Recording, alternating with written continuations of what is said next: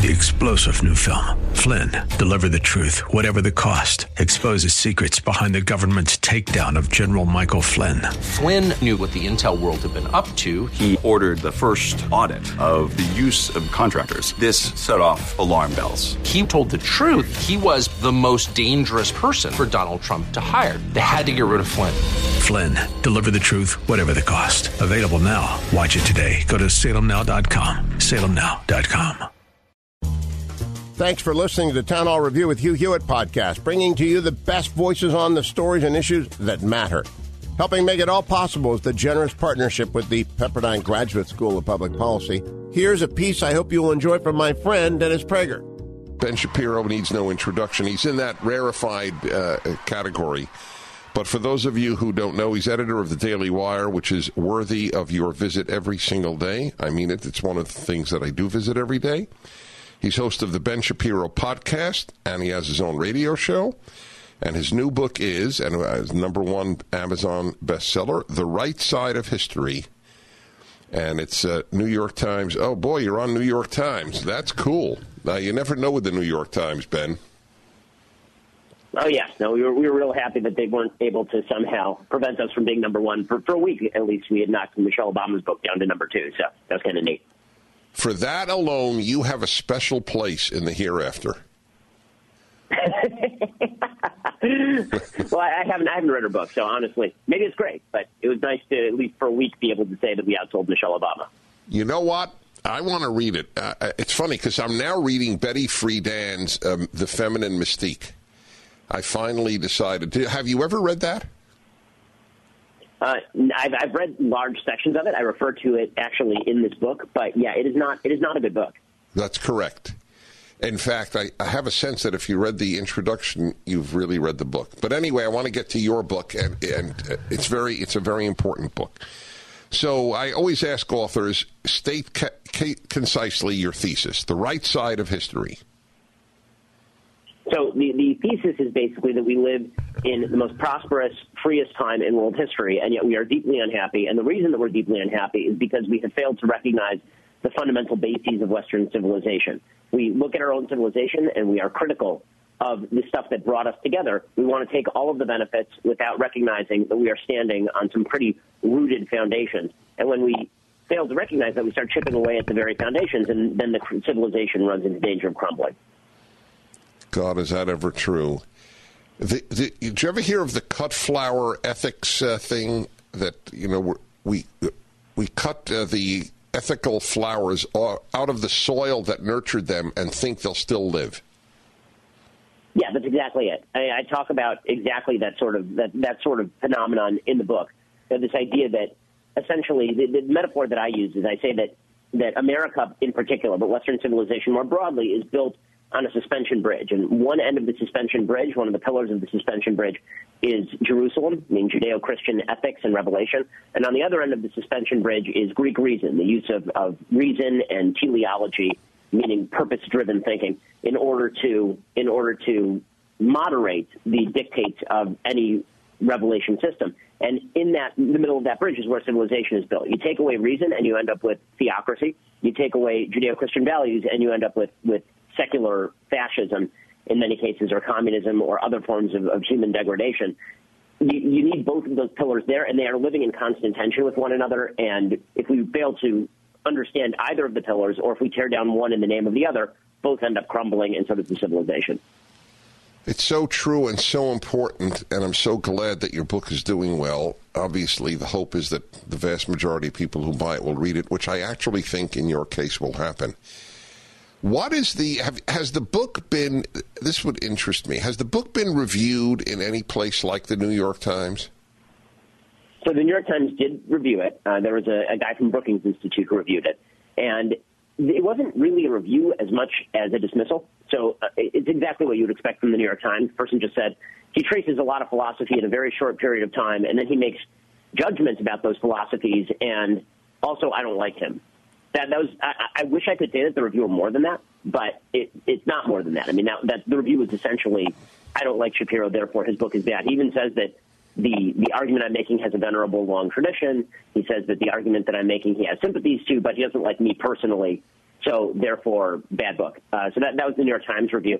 I thought that the best critical review was from Quillette, which is which is more of a, a heterodox secularist kind of publication, and that that publication gave sort of the secular humanist review, which was to suggest that religion has been a force that works against human knowledge and, and scientific reason, sort of the Sam Harris case.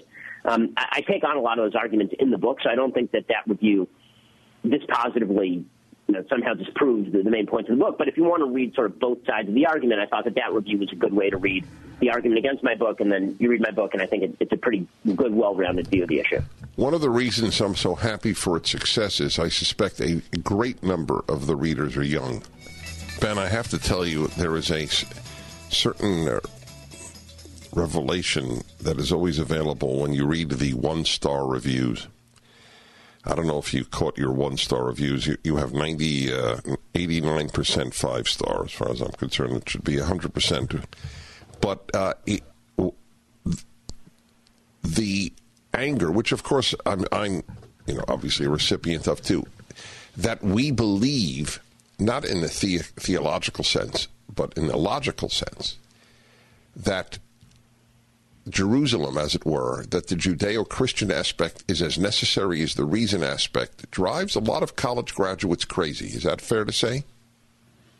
Oh, absolutely. There, there's a, there's a belief among college grads, particularly, that pure reason somehow is going to get you to universal human rights, individual human dignity, democracy, free markets. And uh, no, the answer is no. That's just not true. And the 20th century and the 19th century proved that pretty well. One of the things that I talk about at length in the book is the difference between the Scottish, American, British Enlightenment and the French Enlightenment and the German Enlightenment. The, the, the disconnect between Judeo-Christian values and the continental European Enlightenment leads to some incredibly dark places from the French Revolution through the communist uh, through the communist revolution in, in Russia and, and through Nazi Germany. And the Anglo-American Scottish Enlightenment, which recognizes the Burkean aspects of maintaining the Judeo-Christian value system, that leads to freedom and individual rights and democracy. And you have to connect those two fundamental views that are embedded in human nature and that historically have been tied to Judeo-Christian value systems. I also make the argument that a lot of the secular humanists who talk about human flourishing are actually rooting their value systems in Judeo-Christian values without even noticing it they sort of suggest they come to this stuff a priori. They just come to it because they thought it out themselves. But the reality is you can think yourself into virtually any position. There are certain fundamental assumptions that you have to make about the nature of humanity that we are of value is, is a pretty basic assumption embedded in Genesis that we're each made in God's image, the most important single sentence in the history of humanity. Without that basis, how do you even begin to build a civilization? Without the idea that you're in control of your own actions, that you have free will to choose to do good or choose to do evil, how, and that personal responsibility exists. How do you, how exactly do you create a civilization without the idea that the world was created by a logical mind in orderly fashion and that our minds mirror that mind to the extent that we can discover the workings of the universe? How do you create science without that? I mean, that's an Aristotelian idea. That's not even a biblical idea. So the, these fundamental assumptions are embedded at the roots of our civilization. To ignore that those assumptions are embedded or that they're assumptions at all, to suggest you can sort of just reason your way back to them, it's, it's self-defeating, especially because even the people who talk about we're going to use reason to get there, they need to explain to me how reason works in a world of scientific materialism. I've said this to, to Sam Harris, who I have debated a couple of times on the subject. You know, Sam will talk about the value of reason, but Sam doesn't believe either in free will or in the notion of the soul. Or, so, so I'm, I'm just wondering what reason constitutes other than an evolutionarily beneficial firing of neurons. That's not a moral argument for reason that is a that's a practical argument for the firing of a particular set of neurons. But the suggestion from an evolutionary perspective is that if violence were more effective, I should probably just do that. It's a very disconcerting that the people who advocate reason don't use it. If there's no free will, then how is there moral accountability? Uh, uh, and uh, by the way, I, I have told my listeners on, when I've discussed this on the Ultimate Issues Hour that the irony is only those of us who believe in God believe in free will. It's it's dependent yeah, upon. That's right. So, but pe- 100%. people I mean, don't this, know that. This is one of the, yeah, I mean, one of the contentions that I make is that people suggest that reason and Judeo-Christian values are intention. They are not intention. Judeo-Christian values stand behind reason. Because if you don't have Judeo-Christian values, here's where you end up. Let's say that you don't believe in God. You don't believe in free will. You don't believe that you have the capacity to choose, that effectively all we are is a cluster of meat and firing neurons that are wandering aimlessly through the universe. We're basically Spinoza's stone that's been thrown, and we think that we have all of these qualities, but we actually don't, right? Well, our fate is our fate. It's all been predetermined. Environment, genetics, all, all of this determines what we are going to do. Well, if that's the case, if, if all of that is the truth, then how do you hope to build on reason, which assumes that I can make different decisions based on being argued into it? How do you how do you how do you build a, a anything resembling meaning on the basis of I am an inanimate object that is animate? Right, which is essentially the argument. Yeah. Ben, I don't know if you noticed, this is the description of your book on the New York Times bestseller list. The conservative political commentator reflects upon what he considers most impactful to Western civilization. The thing I want to note is that we, conservatives, are always identified as the conservative. They never identify liberals as the liberal. well, that that is certainly true. I mean, I don't know if you saw this controversy last week, but when the, the book was first released, and it hit number one on the Times list, and The Economist had done an interview with me, this this kind of long form podcast interview, which was perfectly fine, a little bit antagonistic, but that's that's totally cool. And when they released the interview, their headline was Ben Shapiro, the alt right sage without the rage. So now I was alt right.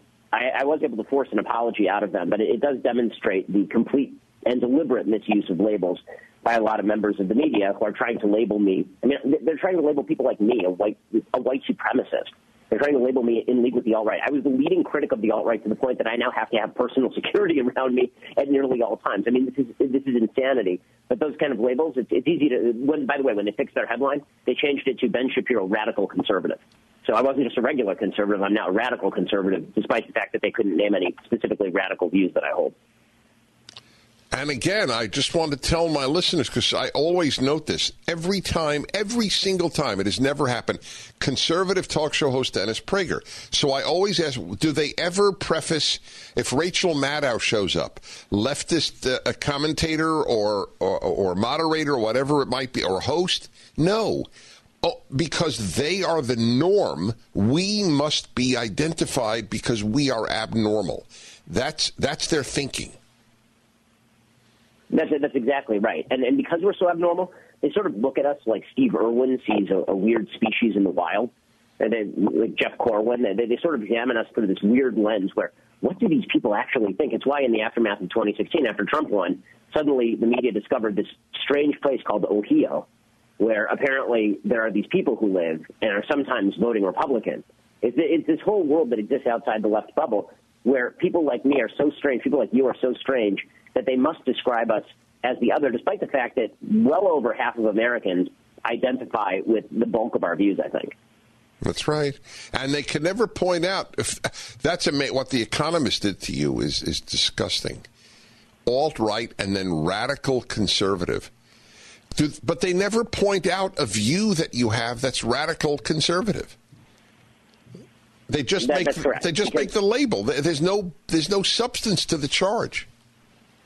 Well, the, the, when is the last time that they labeled anybody on the radical left? This is a point that I've made to, to friends that I have on the left, which is that you know, they're constantly pointing out that there are people on the right who are gross, and then we excise them. Right? This happens on a, on a fairly regular basis. There'll be somebody on the right who does something bad, and then we say that person is no, we're not associated with that person. That person's ideas are bad and wrong. And then they say, well, this is evidence that the right has a real problem with these people. I always say to my, my friends on the left, when is the last time you exercised anyone for espousing views that you thought were, were deeply terrible. Other than, than maybe open racism, and even then, when is the last time? I mean, they legitimately refused to excise Ilhan Omar for being a blatant, open anti-Semite. Ralph Northam is still governor of Virginia after they uh, recognized that he was in a yearbook in 1987 wearing blackface. Like, what exactly do you have to do on the left to be excised? The answer is you pretty much cannot be. You can be an open communist on the left. And this, I mean, Bernie Sanders is a leading presidential candidate who in the 1980s was praising bread lines because at the end of them you get bread. I mean, th- there is no such thing as too radical for the left. So no one will ever be described as a radical leftist inside the mainstream media. But if you are a mainstream conservative, you're a radical conservative because there's no such thing as a mainstream conservative. That's right. So tell us the, the story in San Francisco. So uh, was, we were talking about free will and, and the strange disconnect between a lot of the people who say that they believe in science and reason and also say that they believe it, that free will doesn't exist. And, and free will, is, as we were talking about, is dependent on a belief in human beings being made in the image of God with creative and, and willing capacity. So I was I was doing a debate slash discussion with Sam Harris on his podcast. Sam and I are, are friends, and we were talking about these particular issues. And the best moment of the of the night was not anything that we said. It was this woman who got up and she said, "Listen, Sam, I agree with you. There's no such thing as free will. I buy into everything that you say, but I have this son, and I'm trying to teach my son that he ought to act in the right way. So what do I tell him?" And Sam kind of stumbled for a second, then he, you know, half jokingly said, "Well, you got to lie." Right? you got to tell your son that he, that he is that you know he has the ability to choose. We all have to act as though we have the ability to choose. And I thought to myself, right, but Sam is is a big believer in objective truth and not lying to people. I mean, he's written entire books on this. So how do you hold all these thoughts at the same time? And why does anything that you do matter if it's all predetermined? You do. You were pointing out that religious people believe most deeply in free will. And it's funny because I think there are all these misconceptions about what religious people actually believe by people who are secular. And you know, I hate to say that you sort of have to live as a religious person in order to understand religious people. I don't think that's totally true, but I do think that you have to have at least a passing familiarity. The, the vision of religious people, people who believe in Judeo-Christian systems, seems to be among secular people that we've never actually thought about our beliefs, that they are patently ridiculous on their face, but we've never actually thought about the roots of our beliefs, or that we believe that God determines every step that we take and that we don't have free will, um, or that God or, or that God somehow dominates our lives to the point where we can't have independent thought. And I just think to myself, how is any of that true? Like the, the vast it's all a caricature. In history, not only were religious, but forcibly rebut a lot of those. Right. All right, let me remind everybody Ben Shapiro's bestseller, rightly so. It's, it's actually heartening that it is. The Right Side of History. Ben, keep up the work. You're doing good stuff. Hey, thanks so much. I appreciate it. Thank you. Thanks for listening to the Town Hall Review. Our program is coming today in partnership with the Pepperdine Graduate School of Public Policy. It's America's most unique graduate leadership programs offered on Pepperdine's breathtaking campus in Malibu, California. Learn more at publicpolicy.pepperdine.edu. If you're enjoying the podcast, please tell a friend to go to Town Hall Review and sign up as well today.